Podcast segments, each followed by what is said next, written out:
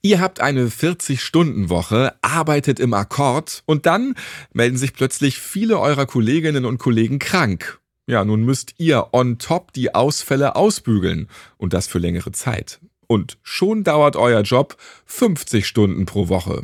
Löst der Gedanke daran bei euch jetzt Stress aus? Viele von euch in der Pflege kennen das.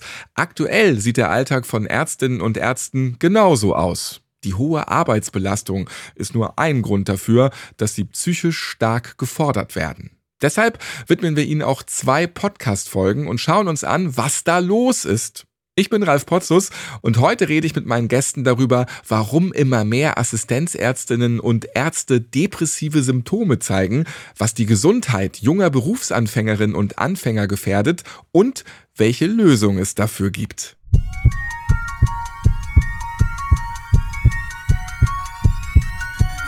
Herzschlag für ein gesundes Berufsleben. Der BGW-Podcast.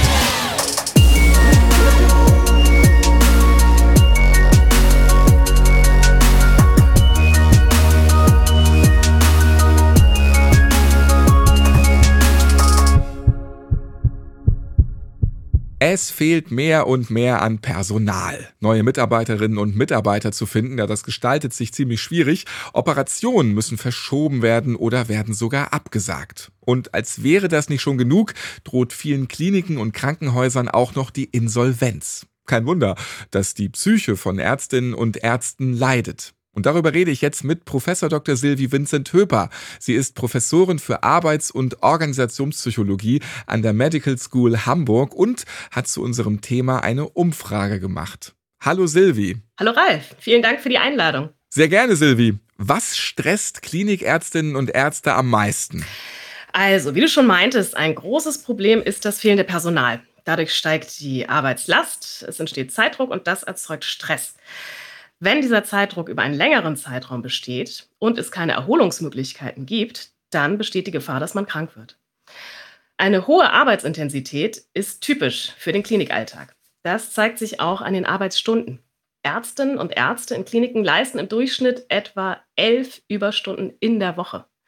Ja, das ist das Ergebnis einer Umfrage, die du angesprochen hattest, die wir in Zusammenarbeit mit der BGW und dem Marburger Bund Berlin-Brandenburg gemacht haben. Und das ist so 51 Stunden, nochmal eine Stunde mehr als meine vorhin 50 erwähnten. Genau. Und das ist der Durchschnitt. Also deswegen gibt es da auch noch deutlich höhere Überstunden, die geleistet werden. Und an der Umfrage hatten sich über 2000 Ärztinnen und Ärzte beteiligt. Und das war noch vor der Belastung durch die Corona-Pandemie. In der Umfrage berichteten über 70 Prozent, dass sie täglich unter Zeitdruck stehen und Entscheidungen auch unter Zeitdruck treffen müssen, was ja auch gerade im Klinikalltag verheerende Folgen haben kann. Und über zwei Drittel der Befragten gaben an, dass sie ihre Arbeitszeit ausdehnen, und zwar in die Freizeit hinein und auf ausgleichende Freizeitaktivitäten verzichten. Das geht natürlich zulasten der Erholung. Und ein weiteres Phänomen, das wir gefunden haben, ist der sogenannte Präsentismus. Das bedeutet, dass die ähm, Ärztinnen und Ärzte krank zur Arbeit kommen. Also sie arbeiten, obwohl sie krank sind. Und die Motivation ist häufig, dass man aufgrund der knappen Personaldecke die Kolleginnen und Kollegen nicht im Stich lassen möchte. Mhm, das schlechte Gewissen. Ja, genau. Das ist natürlich verständlich ähm, und das kann kurzfristig auch helfen. Aber es besteht natürlich die Gefahr, dass man andere ansteckt. Das können die Kolleginnen und Kollegen oder eben auch Patienten sein. Es besteht die Gefahr, dass man Fehler macht, weil man einfach nicht 100% fit ist. Und ähm, es besteht die Gefahr, dass man ja langfristig ausfällt, weil sich Erkrankungen chronifizieren. Und das ist natürlich dann noch schwerwiegender.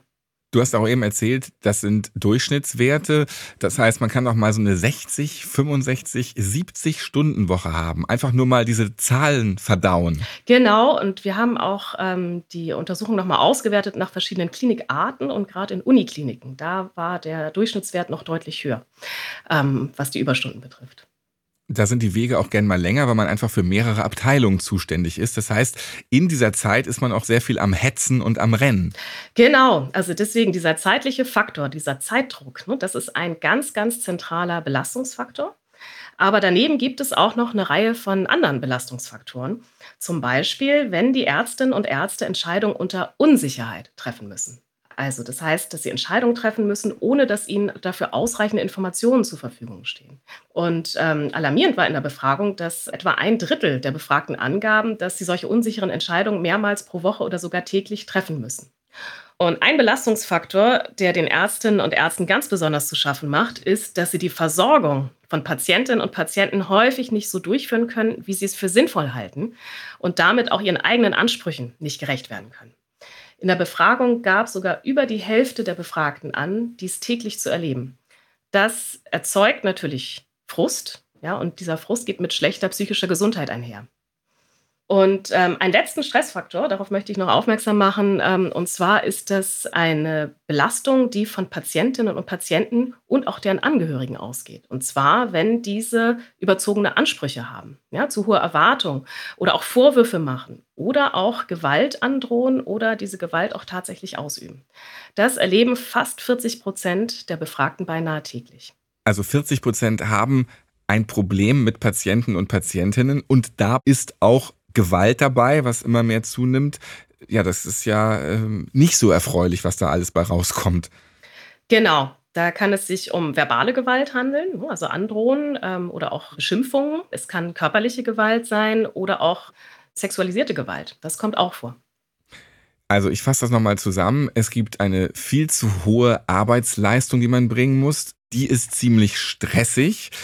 Dann fehlen sehr viele Kolleginnen und Kollegen. Man selbst ist vielleicht sogar krank bei der Arbeit und hat es dann auch noch mit pöbelnden Patientinnen und Patienten zu tun, die immer mehr werden und einige hauen auch mal drauf.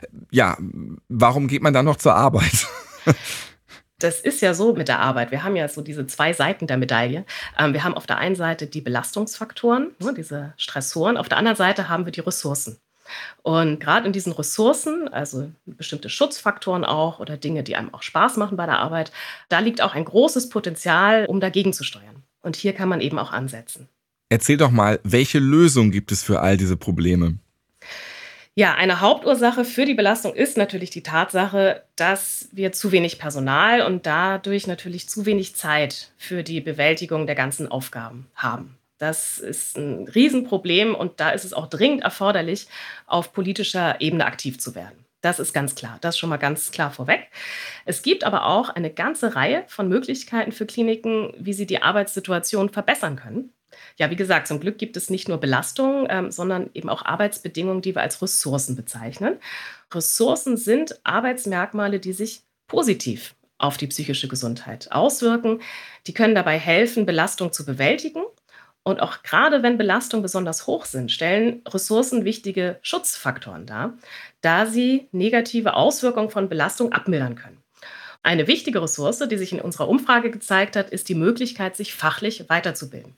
Regelmäßige Fortbildung können dabei helfen, die Unsicherheit, ähm, die ja erlebt wird, ähm, das haben wir ja gesehen in der Studie auch, ähm, zu reduzieren. Es gibt noch eine weitere Ressource bei der Arbeit, die ganz äh, zentral ist, und zwar ist das die sogenannte soziale Unterstützung. Die soziale Unterstützung meint, wie sehr man sich bei Problemen bei der Arbeit auf seine Kolleginnen und Kollegen verlassen kann und diese einen auch aktiv unterstützen, damit man es leichter hat. Und einen ganz besonderen Stellenwert, eine ganz wichtige Ressource ist das Führungsverhalten. Und zwar ist gesundheitsförderlich, wenn sich die Beziehung zur Führungskraft durch Vertrauen, Respekt und Loyalität auszeichnet. Ja, das ist auch in der Forschung häufig untersucht worden. Und positiv für die Gesundheit ist auch, wenn die Führungskraft den Ärztinnen und Ärzten konkrete Hilfestellung gibt, wenn sie Schwierigkeiten haben und auch ein offenes Ohr für Probleme bei der Arbeit haben. Und das Gleiche gilt auch für das Einräumen von Beteiligungsmöglichkeiten durch die Führungskraft. Also, wenn die Ärztinnen und Ärzte die Möglichkeit erhalten, die Arbeitsorganisation mitzugestalten, also vielleicht auch mitzuentscheiden, wer welche Aufgabe übernimmt oder wer welche Patienten betreut, wer welche Dienste hat. Hier gibt es vielfältige Möglichkeiten, äh, sich einzubringen und auch bei Veränderungsprozessen, also das mitgestalten zu können und auch eigene Ideen einzubringen. Bei der Gesundheitsförderung ähm, geht es ja eigentlich immer um zwei Sachen. Also es geht auf der einen Seite darum, Belastung zu reduzieren und auf der anderen Seite darum, die Ressourcen zu fördern. Unsere Befragung hat gezeigt, dass die Belastungen recht hoch ausgeprägt sind ähm, bei den Klinikärzten und Klinikärztinnen und die Ressourcen hingegen eher gering bis mittel ausgeprägt sind. Und ähm, hier gibt es eben deutliches Verbesserungspotenzial. Gerade wenn man die Belastung jetzt nicht unmittelbar beeinflussen kann, wenn es jetzt um die Personalknappheit geht, die natürlich langfristig verbessert werden muss, dann kann man wenigstens an den Ressourcen ansetzen ja, und diese stärken. Ja, insbesondere bei dem Thema Führung ist noch sehr viel Luft nach oben. Wir wissen aus der Forschung, dass Führung ein wichtiger Hebel ist für die Gesundheitsförderung, da das Führungsverhalten sehr deutliche Zusammenhänge mit der psychischen Gesundheit der Beschäftigten zeigt. Und wir wissen auch, dass Führungskräfte ihren Einfluss auf die Gesundheit ihrer Mitarbeitenden unterschätzen. Deshalb spielt die Vermittlung auch von Strategien zur Reduktion von Belastung auf der einen Seite und insbesondere auch zur Förderung von Ressourcen auf der anderen Seite eine wichtige Rolle. Ja, Führungskräfte sollten insbesondere darin qualifiziert werden, die Ressourcen ihrer Mitarbeitenden zu fördern. Also zum Beispiel durch die Weitergabe ausreichender Informationen, durch die Klärung von Zuständigkeiten und Verantwortlichkeiten, auch durch das Einräumen von Handlungsspielräumen und Möglichkeiten zur Mitwirkung und Mitgestaltung, durch Rückmeldung zu den Arbeitsergebnissen, also indem sie Feedback geben und insgesamt auch durch einen wertschätzenden Umgang. Ja, das ist ganz wichtig, dass eben Führungskräfte auch die Arbeitsbedingungen ihrer Beschäftigten positiv mitgestalten können. Und außerdem ist natürlich auch wichtig, dass Führungskräfte ihren Mitarbeitenden mit Rat und Tat zur Seite stehen, gerade wenn Unsicherheiten auftreten oder es äh, Probleme auch im Kontakt mit Patientinnen und Patienten gibt. Also wie du siehst, die Einflussmöglichkeiten sind hier sehr vielfältig und hier gibt es äh, sehr viele Möglichkeiten anzusetzen. Was mir noch ganz wichtig ist zu erwähnen, ist aber, dass Führungskräfte, die ja schon verantwortlich sind für sehr viele Dinge, also für die Gesundheit der Patientinnen und Patienten, dass sie hier nicht allein gelassen werden und dass sie auch Unterstützung erhalten, damit sie nämlich dann nicht auch noch on top ähm, zusätzlich die Verantwortung für die Gesundheit ihrer Mitarbeitenden tragen, sondern dass sie eben auch Unterstützung durch die Klinik erhalten. Ja, also es geht darum, dass man auch strukturelle Voraussetzungen dafür schafft, dass sie auch in dieser Art und Weise führen können. Also dass gesundheitsförderliche Führung auch einen Wert hat in der Klinik. Qualifizierung ist hier ganz wichtig. Ja? Erstmal das Wissen zu haben, was kann ich überhaupt beeinflussen, was ist wichtig für die Gesundheit der Beschäftigten. Und auch begleitende Prozesse wie zum Beispiel Coaching. Und was im Moment auch sehr im Kommen ist, ist das Thema E-Health, also auch Apps, die vielleicht da auch unterstützend wirken. Also ganz wichtig, alle sind beteiligt wenn es um das Thema Gesundheitsförderung geht. Aber Führungskräfte sind natürlich wichtige Multiplikatoren, weil sie so dicht an ihren Mitarbeitenden dran sind. Aber die Klinik muss natürlich ein systematisches betriebliches Gesundheitsmanagement auch haben, damit die Führungskräfte auch unterstützt werden. Bei den Lösungen für diese Probleme hast du eingangs erzählt, dass natürlich auch Weiterbildungen helfen, weil man da eben den Blick fürs Neue bekommt und auch wirkliche Tipps noch an die Hand kriegt.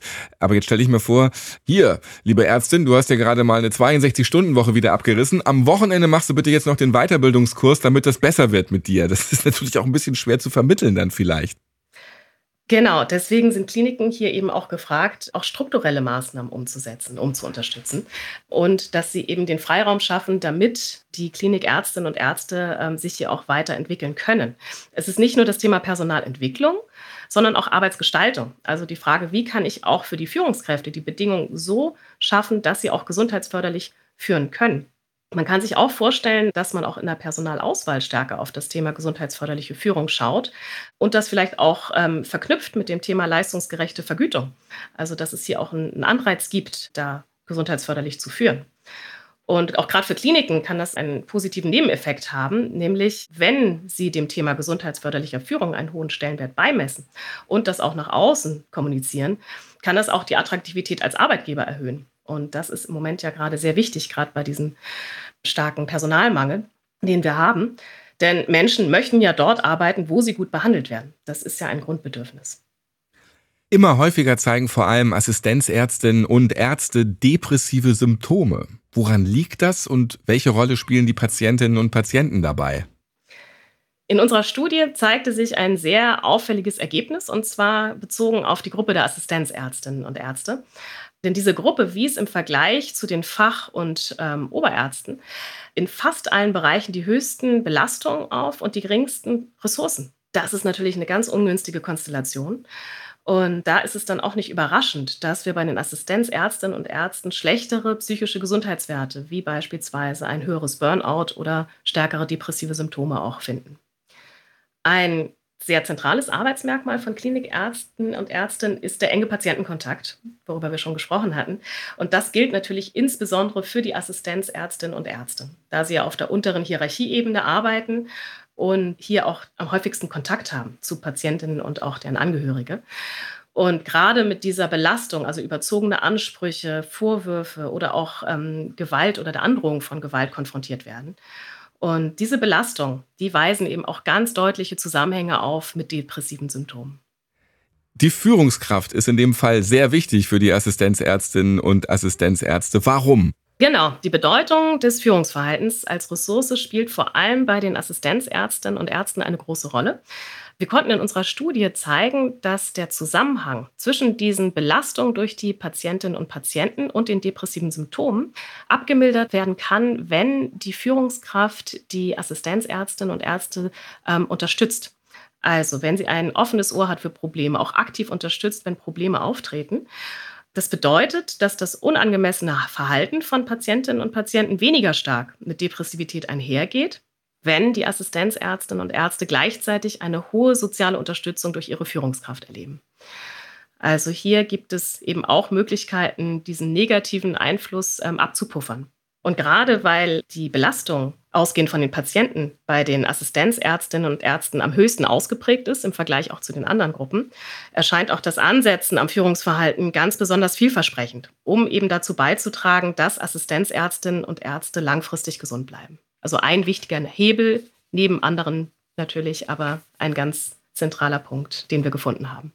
Sehr interessant. Professor Dr. Vincent Höper wird übrigens beim BGW-Forum einen Vortrag über ihre Studie halten und das Ganze findet vom 4. bis 6. September im Grand Elysée Hotel in Hamburg statt. Silvi, ich danke dir für unser Gespräch heute. Ich danke dir. Es hat mir Spaß gemacht. Die BGW hat gemeinsam mit der Uni Hamburg einen Fragebogen entwickelt und er gehört zur Gefährdungsbeurteilung der BGW, um Klinikärztinnen und Ärzte noch besser im Arbeitsalltag zu unterstützen. Mit nur 30 Fragen können Kliniken herausfinden, was Ärztinnen und Ärzte in ihrem Arbeitsalltag am meisten stresst und wo sich Ressourcen befinden. Ressourcen können dabei als Puffer für Stressoren dienen. Die BGW stellt eine kostenlose Broschüre rund um die Klinikärztinnen und Ärztebefragung zur Verfügung. Es gibt 15 Fragen zu Stressoren und 15 Fragen zu Ressourcen, zum Beispiel Handlungsspielräume und Entwicklungsmöglichkeiten. Die Umfrage ist anonym und dauert nur 5 bis 10 Minuten. Alle Antworten werden in einer Software ausgewertet. Kliniken erhalten so Ansatzpunkte, wo und wie die Arbeitsbedingungen zu verbessern sind. Außerdem kann die Befragung und die Weiterarbeit mit dieser gleich in die Gefährdungsbeurteilung psychischer Belastung einfließen. Die BGW unterstützt die Umfrage gerne mit einem Projektberater bzw. einer Projektberaterin. Dr. Peter Koch vom Universitätsklinikum Hamburg-Eppendorf hat sich genauer mit dem Arbeitsleben junger Ärztinnen, Ärzte und Pflegefachfrauen und Pflegefachmänner beschäftigt. Er hat dabei herausgefunden, was ihre Gesundheit besonders gefährdet. Peter ist jetzt mein nächster Gast. Schön, dass du dabei bist und liebe Grüße ins UKE. Ja, hallo Ralf. Äh, danke für die Einladung. Ich freue mich, heute hier dabei zu sein. Warum hast du dich dazu entschieden, die Gesundheit von Berufsanfängerinnen und Anfängern zu untersuchen?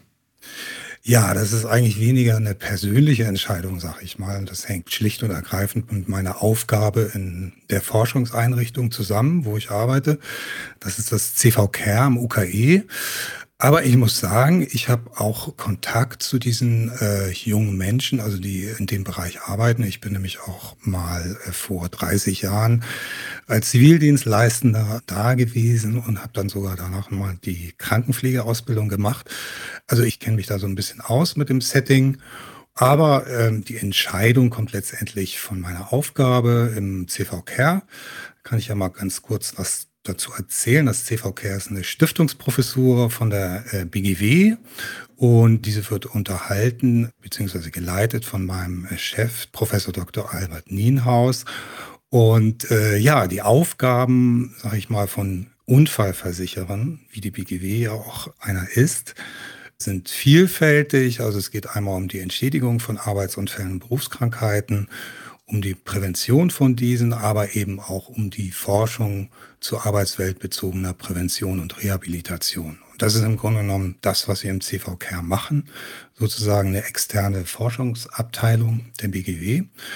Und wir haben halt bestimmte Themen, die im Fokus stehen. Das sind äh, zum Beispiel Infektionsrisiken. Das war ja jetzt während der Corona-Pandemie natürlich auch ein sehr wichtiges Thema, mit dem wir uns auch auseinandergesetzt haben. Dann natürlich psychosoziale Belastungen sind ein großes Thema, das auch über die Jahre natürlich zugenommen hat. Ganz einfach durch die Arbeitsverdichtung, die immer höher geworden ist in den Krankenhäusern und beispielsweise auch die äh, muskuloskeletalen Beschwerden. Das ist auch ein Thema, mit dem wir uns beschäftigen. Aber genauso wie wir uns halt mit Themen beschäftigen, haben wir halt auch bestimmte Gruppen, die bei uns im Fokus stehen. Und das sind zum Beispiel junge Beschäftigte. Es sind zum Beispiel aber auch Beschäftigte mit Migrationshintergrund, das ist natürlich jetzt äh, vor dem Hintergrund zu sehen, dass Deutschland zunehmend immer mehr Pflegekräfte aus dem Ausland akquiriert. Deswegen nimmt natürlich diese Gruppe zu. Weiterhin beschäftigen wir uns zum Beispiel auch mit dem Thema Gender. Warum beschäftigen wir uns jetzt eigentlich mit jungen Angestellten äh, in der Gesundheitsversorgung? Ich denke, der Gedanke ist ziemlich klar. Also die äh, jungen Beschäftigten stehen natürlich für die zukünftige Patientenversorgung. Und mittlerweile weiß ja jeder, dass Prävention effizienter ist als Kuration. Also es macht mehr Sinn oder es ist effizienter, Krankheiten vorzubeugen, als eben Krankheiten zu behandeln. Und deswegen ist es halt notwendig, sich schon früh mit dieser Beschäftigtengruppe zu beschäftigen und eben auch stetig Informationen zu sammeln zu den Arbeitsbedingungen, aber auch zu dem Gesundheitszustand. Und derzeit ist es halt so, dass äh, wir einen Pflegenotstand in Deutschland haben. Also es gibt hier eine Schätzung von über 200 Pflegekräfte, die fehlen. Das ist eine Schätzung vom Institut der deutschen Wirtschaft. Und man kann auch beobachten, dass zunehmend auch immer mehr Beschäftigte äh, in Teilzeit gehen. Das liegt natürlich auf der einen Seite daran, dass viele Frauen sozusagen in dem Job arbeiten und natürlich auch ihre familiären Aufgaben haben. Aber ich denke, es liegt auch daran, dass die Arbeitsbedingungen auch immer schwieriger werden. Ja, von daher sich der Beschäftigte sich selber im Grunde genommen entlastet dadurch, dass er eben seine Stunden reduziert. Dann natürlich ein anderer wichtiger Punkt ist die Überalterung der Gesellschaft. Ne?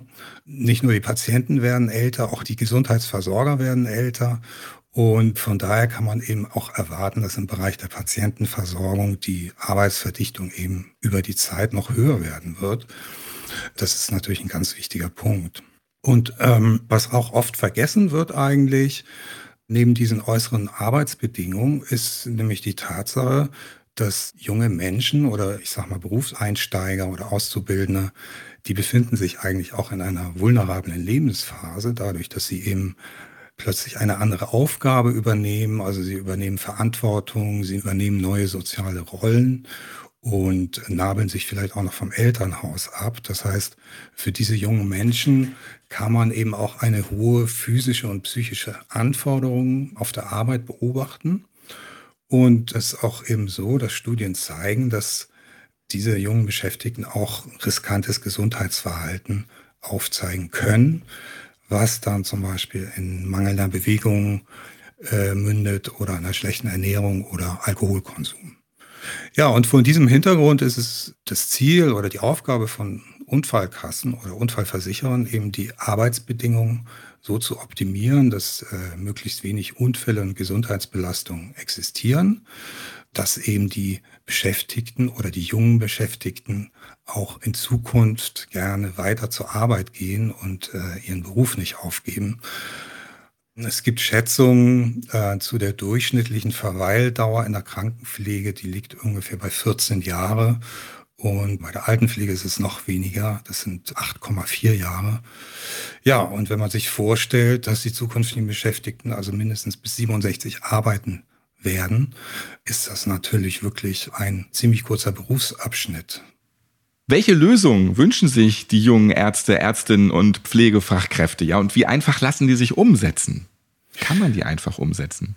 Ja, das ist eine sehr gute Frage. Also da muss man natürlich eine Menge Informationen zu sammeln. Und dazu, zu dieser Frage, haben wir eben eine Befragung durchgeführt. Wir haben nämlich junge Ärztinnen und Beschäftigte in der Pflege befragt. Und zwar sind wir äh, so vorgegangen, dass wir, wir hatten also Kontakte zu Fachgesellschaften und Berufsverbänden von diesen beiden Berufsgruppen und hatten halt, halt die äh, Möglichkeit, über die Mitgliederdatenbanken eine Befragung durchzuführen. Und da haben wir also alle Beschäftigten eingeschlossen, die 35, also bis 35 Jahre alt sind und maximal sechs Jahre Berufserfahrung haben.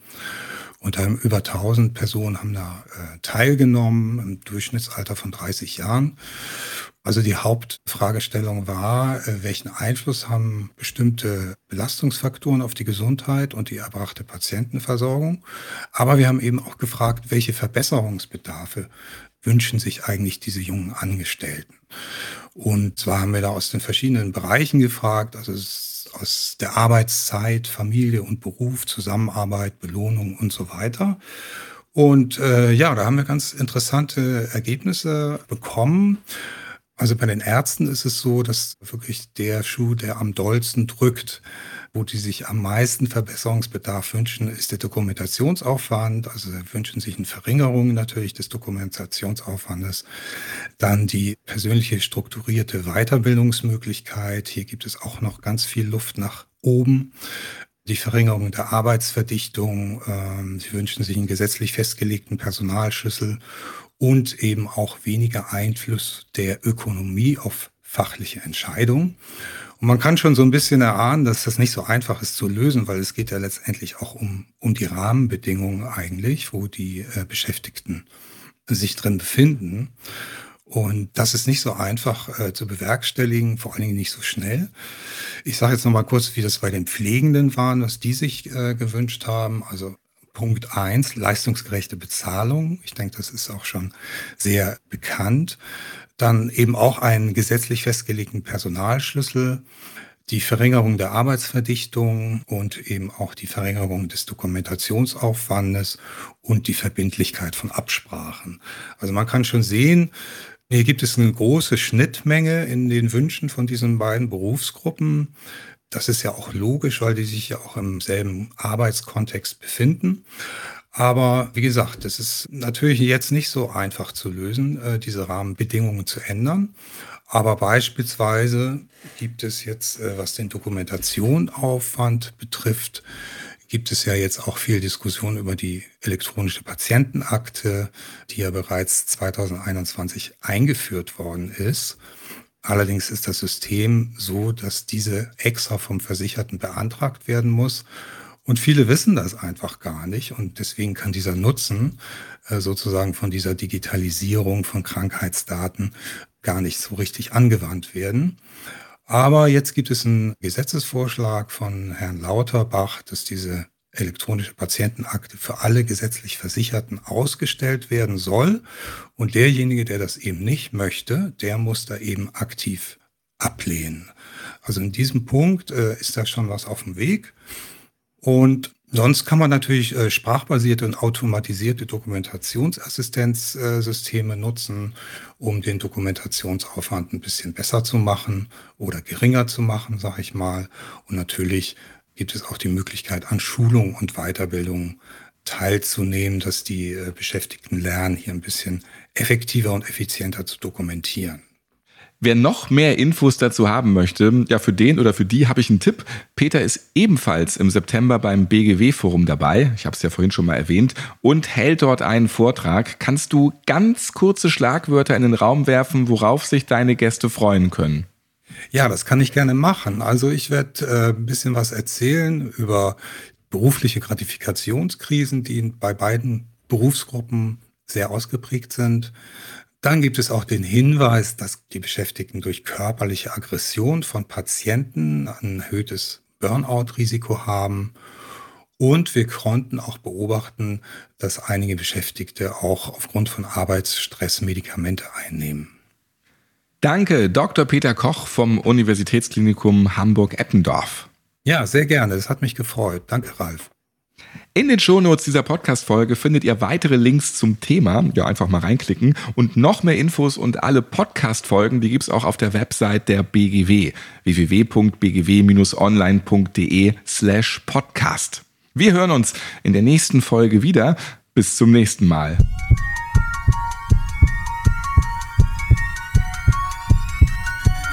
Herzschlag für ein gesundes Berufsleben. Der BGW-Podcast.